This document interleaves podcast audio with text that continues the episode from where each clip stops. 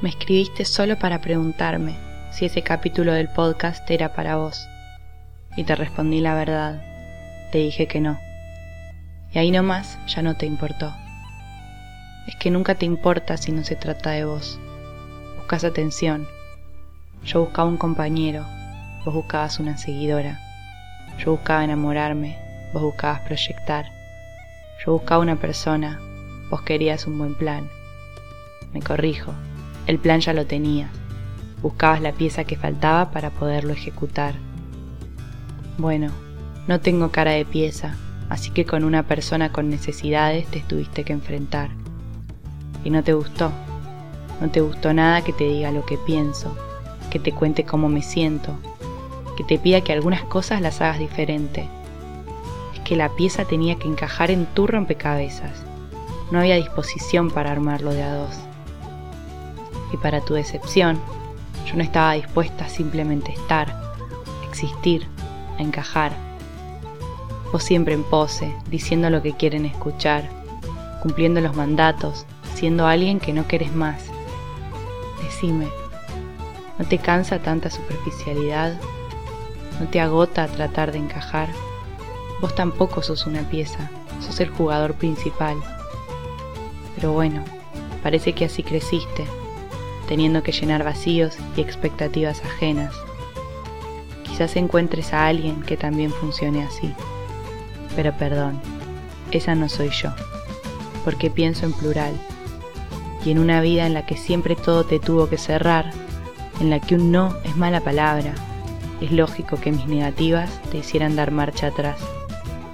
¿Qué pasa? ¿Te asusta tanta libertad? ¿Te da miedo salirte del rol escaparle al plan, romper esas cadenas que te atan a tu infelicidad. Mira, no es asunto mío ni pretendo resolverlo, se trata de vos.